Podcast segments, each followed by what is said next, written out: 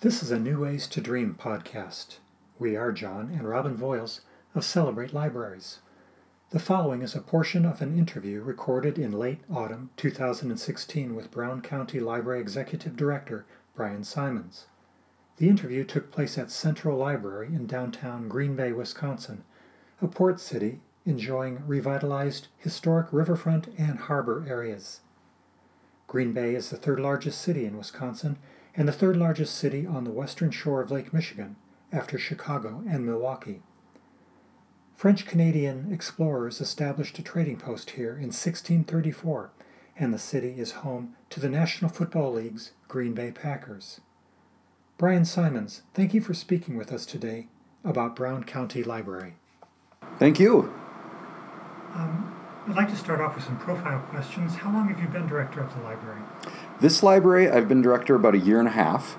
Uh, previous to that, uh, I was director for uh, about seven years in Verona, Wisconsin. Okay. And then prior to that, director at uh, the library in Delavan, Wisconsin for about two years. What would you say, what were some of the, um, the things that you learned in Verona that, that you might have brought to this new uh, position? Oh, good question. Um, I think the biggest thing was uh, community involvement. Uh, the more that a library director is involved with the community, the the more anchored the library becomes in the community. Uh, the more the library can um, really help solve some of the, the difficulties or problems that the community faces, um, whether that's directly or indirectly. Um, maybe the library can directly solve some of the things. Um, you know, perhaps there's uh, a piece with literacy uh, with children, or um, uh, for instance, here where where we've got our, our maker space kind of up and running, and that's solving a, a, a piece in the community that uh, for learning STEM, but sometimes indirectly.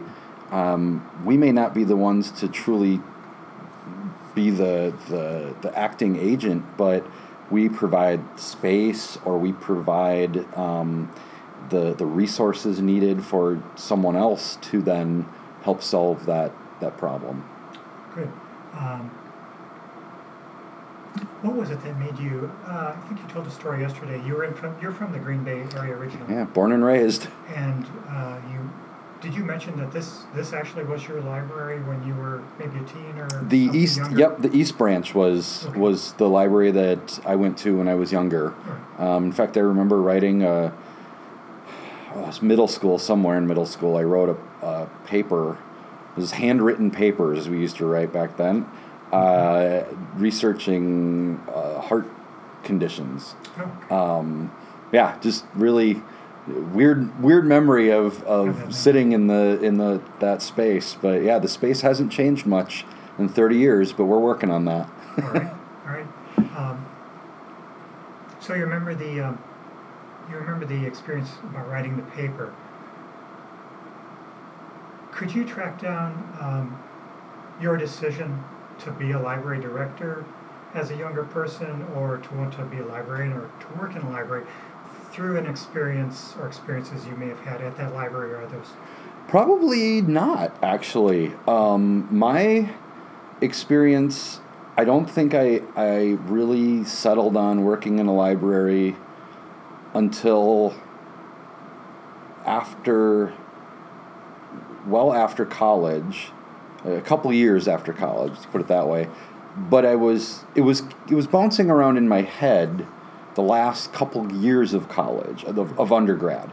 And, uh, a friend of mine uh, who, who graduated a year before me started studying for the the GRE to get into grad school for library science. And and I kind of was interested but it's one of those careers where it's a public service career you don't really know what they do. Um, you know what a policeman does you know what a fireman does um, you even know what the accountant at the the county clerk's office Sure. does you don't really know what the librarians do um, so I, I asked my friend, I said, well, what, okay, what, what does that mean? Like, all I see is the surface level bit, and I know there's more to it than that. So he explained a little bit of what goes on, and, and even then he was like, to be honest, I don't really know, but I just like books. So uh, I like to read. yeah, so he's like, I think this would be a good place for me, and uh, I started thinking more and more about it. I'm like, yeah, it wouldn't be so bad. And then I um, I graduated from undergrad, went to Chicago. Uh, I worked as um, uh, a headhunter for an IT company for a little while, and then I worked as a teacher at an at-risk high school uh, for three years, and I really liked that. Um, but the emotional side of the teaching that particular group, it just burns you out, and um, I I started thinking more and more about librarianship because it was, all right, the one thing that is similar is that I'm teaching to some capacity as a reference librarian or, or teen services, especially. And the one difference is they're choosing to come here. They're not being forced to go like to school. So I said, well, yeah, let's give that a try. And uh, so I went to school and I loved it. And So I, I banged out the whole program in one year, which I don't recommend. Uh, did very well, but I didn't have a life.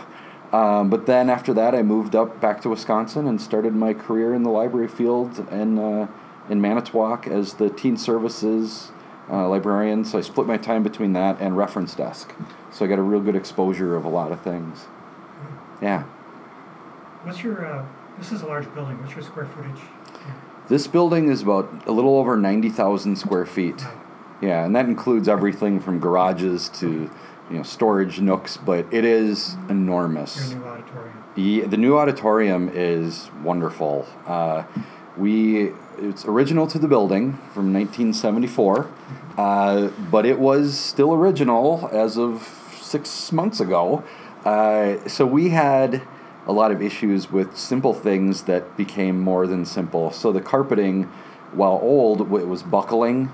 Um, so not only did it look unsightly, it was dangerous for especially the elderly that use uh, the the um, auditorium quite frequently. And uh, and then the design, you know, was seven from the 1970s. So uh, yeah, we completely gutted it, and it's phenomenal. The the things that that the community can do in there now that they couldn't before from because of the upgrades Sure. is just it's wonderful Showing films there, theater groups and things? films. Uh, there's also two local theater groups already, and a third that's looking at it. Um, that are they're going to be using it for their performances, and they use it for their practice too. Um, we've we have uh, a hearing loop, so the uh, men's what is it? What are they called? The Green Bay area retired men's group um, uses uh, the facility every Tuesday. So they were in this morning. They had about 180 here today, and love it. And the hearing loop is one of the things they love the most. Um, other things that we can do as the library, we're doing a, a Comic Con next week. So the costume portion of it, where What is that? so Comic Con is um, basically for fans of, of comics. Okay. Um, there's a, a lot of different activities that go on from meeting comic artists to comic uh, uh, uh, um, comic book writers to um, then also doing uh, like dressing up as your favorite comic book character. Fun. Um, yeah, so for the comic book character dress up piece, uh, we are taking the new, so we had a new stage that we can orient any way we want, and part of the orientation can be a catwalk. So we're building a catwalk for the Comic Con uh, fashion show, so to speak. Fashion portion of the Yep. Comic Con. it's going to be really fun. Great, that sounds really wonderful, really, really wonderful. Um, One other thing that I wanted to um, uh, kind of put out there for the um, auditorium is that businesses can use it, and they have. Right. Um, with our new laser projector, it's such a crystal clear production. They can do any presentation they want to their staff, and it's it, you know you don't have to have your own conference room. The library has it for you. Um, it's it really works to everyone's advantage. So what more opportunity to outreach to the uh, community and to bring the community within the uh, library itself. Yep. Great. So there are eight branches? There are, um, yes, eight branches um, with, and then a, a, the central facility as well makes nine, and then the bookmobile. What's the relationship to the branches? What, how do, how do they uh, connect, coordinate? Sure. So um, we're all. So what we like to say uh, here now that I've come on is we're one library with nine locations. Okay. Um, so it's it's really we see it as one big library with exactly that nine separate locations, and each location has a little bit of something unique um, potentially. So. Um, so, for instance, the Central Library has the, the theater and the local history, um, and it's also the, the large hub. So, if there's a reference question at a branch that they don't know the answer to, they forward it on here. Um, and then, uh, so other branches, so for instance, the, um, the uh, uh, Southwest branch, we consider our neighborhood branch because it truly is in a neighborhood. It's one of the few we have that really feels like it's it's walkable no matter where you live in that area because it is. It's very uh, pedestrian street, just kind of right in the middle of a neighborhood, not really on a busy street. Is that Southwest Green Bay or? Yes, correct. Southwest Green Bay. Um, and then we have um, uh, our uh, Ashwaubenon branch, uh, which really is similar to Southwest in that it's it's very neighborhoody. Um, it, the the advantage there is it serves a very unique uh, patron base because it's Ashwaubenon is a is a, a aging community, um, so the residents there are more retirement age. However, the Ashwaubenon School District, the majority of their students are bussed in from elsewhere for school choice. So we have a lot of kids after school, which were right near both the middle and the high school, and uh, I believe a um, parochial uh, school. So after school, we just get flooded with all these kids, which is great. Um, so we've got this really interesting dynamic there of uh, this elderly group and the teens um, coming in and, and sometimes mixing, and um, it's it, it's really an interesting um, mix. Sometimes it works well, and sometimes it doesn't work so well. Uh, but but our library staff there deals with it very very well. And and what we really like about that particular situation is with those kids coming in after school. You know, I've always said, you know, however much trouble you can get into in the library is nothing in comparison to what you can get into outside of the library. So, having been a teacher at an at risk high school, it gives me that perspective to say, okay, I know they're being loud and I know this is causing a little bit of problem, but let's deal with them in a respectful way and still welcome them here and just treat them treat their behavior not the person um, because I know if they're not here, there's more likelihood they're going to get into worse trouble out, outside of the library. Kind of a safe place. Or... Yep, exactly, exactly. So we do get, you know, from Ashwaubenon, we do get a call from time to time from some of the uh, the patron, the elderly patrons there that call call me, call the director to complain about those loud kids, and that's what I point out to them though uh, is, well, would you rather them in the library being noisy, or would you rather them not in the library doing something else in the community? And they kind of think a little bit and they're like well that could be my house they vandalize or my house they're monkeying around near or, or, you know. So they go well i see what you're saying but you know i wish they'd just be quiet. And i'm like well we'll work on that. So it, it there is i think a level of understanding and a lot of it is for me it's just listening and hearing both sides out and trying to work as best we can to to really um, make the library work for everyone. I would think that's the best thing you can do. Yeah. That's the uh, goal. Yes, definitely. The We're the entire public's library, not just a portion of the public's library. So where do you, you talked about programming, where do your programming ideas come from? Uh, Wisconsin Library Association, other libraries? I would say uh, the majority of our programming ideas come from our staff internally. Um, they probably get their ideas um, here and there from you know things they read uh, or or um, maybe a conference that that they go to. But I would say most of our ideas do come from our staff. So, for instance, um, and and when I got here, I, I I said, you know, I don't care what position you're in, you all have good ideas, and you know, I want to hear them, and I'll take each one very seriously.